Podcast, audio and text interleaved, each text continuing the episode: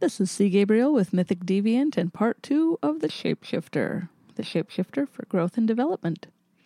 Last time we looked at how the shapeshifter archetype could be used for personal gain. This is about fulfilling our most base needs, but this time we're on to using the shapeshifter for ourselves and others.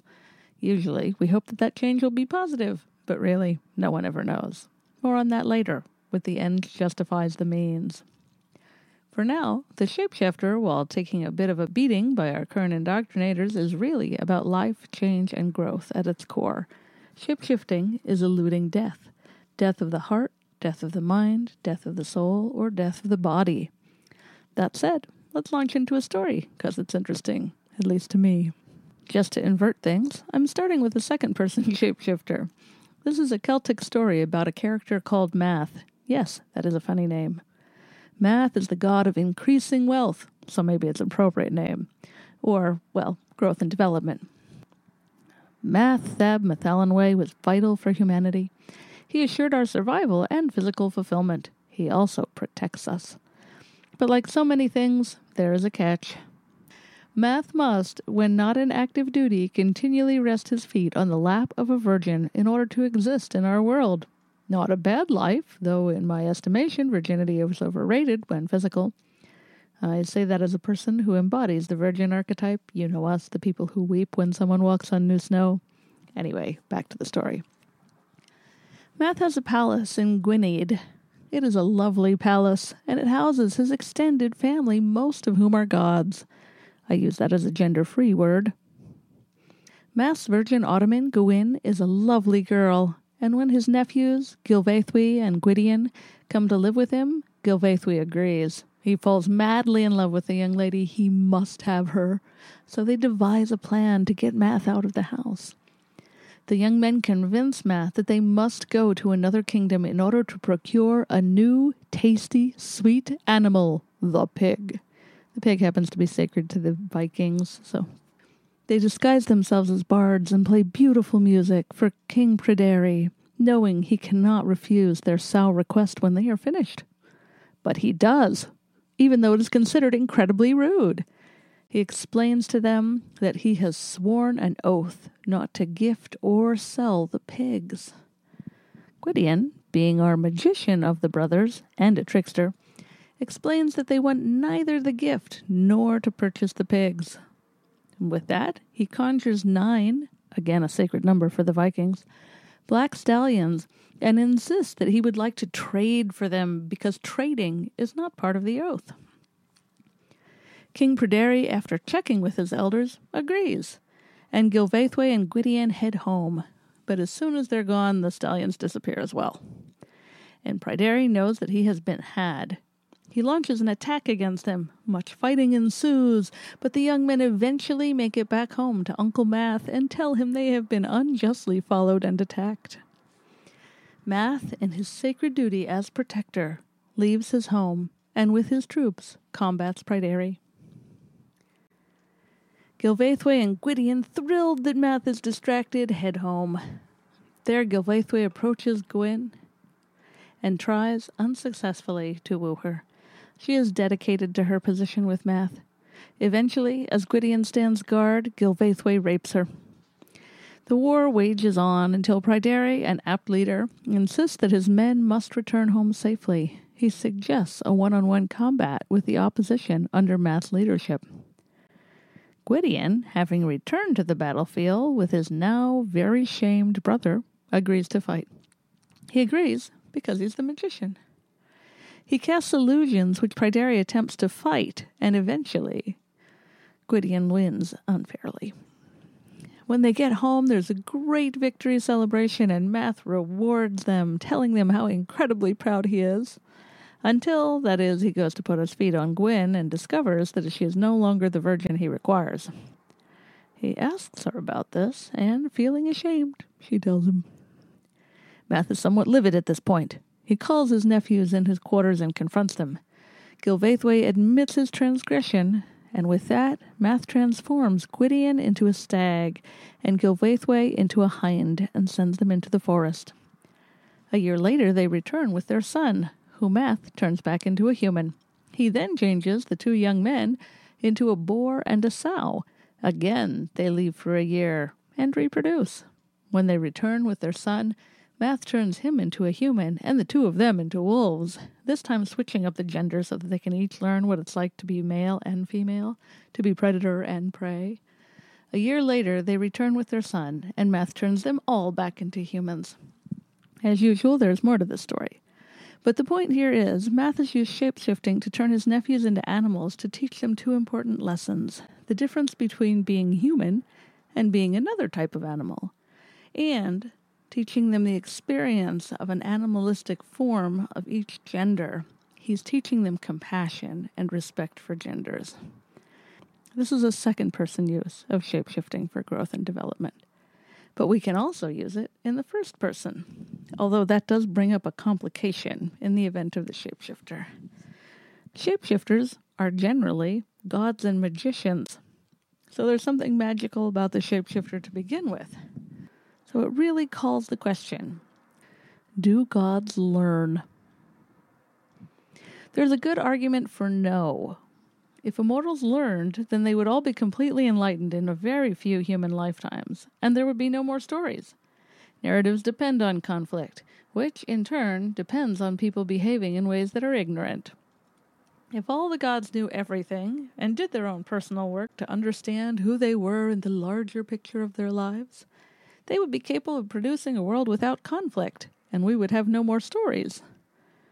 On the other hand, they could choose to reach this place within themselves, but then continue to behave in ways that play out conflict, not because they necessarily internally feel conflict, but because it's fun, and it teaches us, and maybe they want to teach us. So for this story, I'm going with that theory. We're returning to the Ramayana, Last time I mentioned how, in this story, Rama marries Sita, and the two of them take off into the forest with Rama's brother, Lakshmana. The two gentlemen are out when they encounter a woman who tries to seduce each of them. When she fails, she runs back to her brother Ravana, who is profoundly powerful in both worldly and spiritual ways. She convinces him that he must have Sita, Rama's wife. Ravana turns himself into a deer and kidnaps Sita. He takes her back to his palace across the ocean. As they fly through the air, she throws off a trail of jewelry for her husband and brother in law to follow, sure that they will rescue her. Apparently, she wears a great deal of jewelry because she makes it a really long way. So that's about as much as I mentioned last time. But I'm now adding that Rama is not human. There's a triumvirate of male Hindu gods Brahma, the god of creation, Shiva, the god of destruction, and Vishnu, the god of eternity. In his job of preserving the continuity of life, Vishnu periodically incarnates as a physical being in order to teach, learn, and repair. And this is how we get Rama. So Rama is not a normal guy, he's the god of eternity, incarnated into physical form in order to ensure the preservation of life and he's come to experience an understanding of trust, betrayal, and personal values in order to teach humanity through his stories and ensure the continuity of life in general. Back to the story. Bearing in mind that I'm not telling the whole thing, just illustrating the archetype for now. Anyway, Rama and his brother Lakshmana return to their place in the woods and find that Sita is gone, even though the magical protective barrier is still up they call for her, they look for her, and eventually they find some of her jewelry. So they go traipsing off through the woods in search of her. Meanwhile, the monkey princes are hosting a civil war. Hanuman, the commander of one of the monkey armies, is sent to investigate Rama and Lakshmana as they stumble near the battlefield. Meanwhile, the monkey princes are hosting a civil war Hanuman, the leader of one of the monkey armies, is sent to investigate Rama and Lakshmana as they stumble near the battlefield. Just as Rama is secretly an avatar of Vishnu, Hanuman is often thought to be secretly an avatar of Shiva, the god of destruction. In any event, they recognize each other's souls immediately, and Hanuman drops to his knees in praise of Rama. The story gets really complex here as they encounter issues over the monkey war and random demons, but eventually Hanuman goes off in search of Sita and finds her at Ravana's island estate, Lanka. en route. He has also had quite a few bouts of personal shapeshifting, where Hanuman alters his size to be as small as a cat so that he can sneak through, and as large as a mountain to prove his divinity. Because, you know, big things must be divine. Back in Lanka, as this adventure is happening, Sita has been refusing Ravana, who is desperately trying to court her. He is much more gentlemanly than Gilvaethwy and Gwydion and does not try to take her by force. I am happy to say. So when Hanuman arrives, he sneaks into Sita's quarters, knowing that he can't defeat Ravana just then, and tries to persuade her to return with him. She refuses. She wants Rama to save her. Now, this is the point at which people start arguing over it.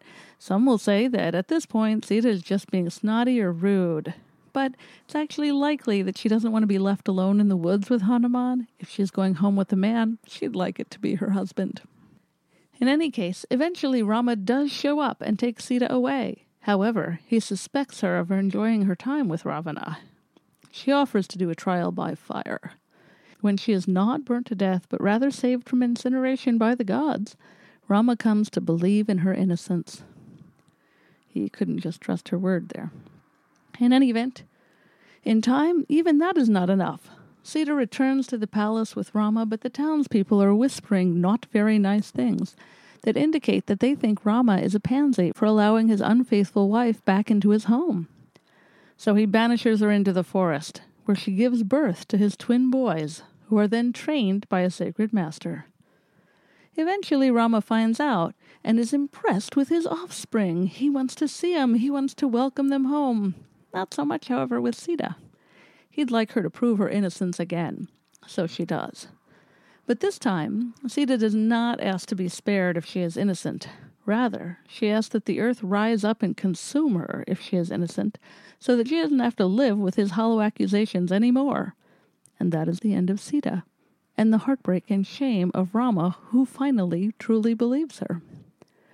The Ramayana, while it contains many lessons, can be seen as an illustration of the god Vishnu incarnating as Rama in order to assist in our growth and development by illustrating the repercussions of trust, betrayal, and values. But what about us? How do we shapeshift for our own personal growth and development? I think it's both the simplest and the most difficult thing we can possibly do. We have to change. Somebody said that insanity is doing the same thing over and over again and expecting different results. That quote is attributed to Albert Einstein, Mark Twain, and Benjamin Franklin, but there's no evidence that any of them said it. It was probably my next door neighbor, the irritating one. Anyway, we shapeshift for our own growth and development by stretching our comfort zones, by taking small steps toward big dreams. When we think it's too late, it's not. Dreams don't always look the same in the light. In fact, they never do. But when we take steps to make the impossible come true, it almost always does. Just perhaps not the impossible we had originally envisioned.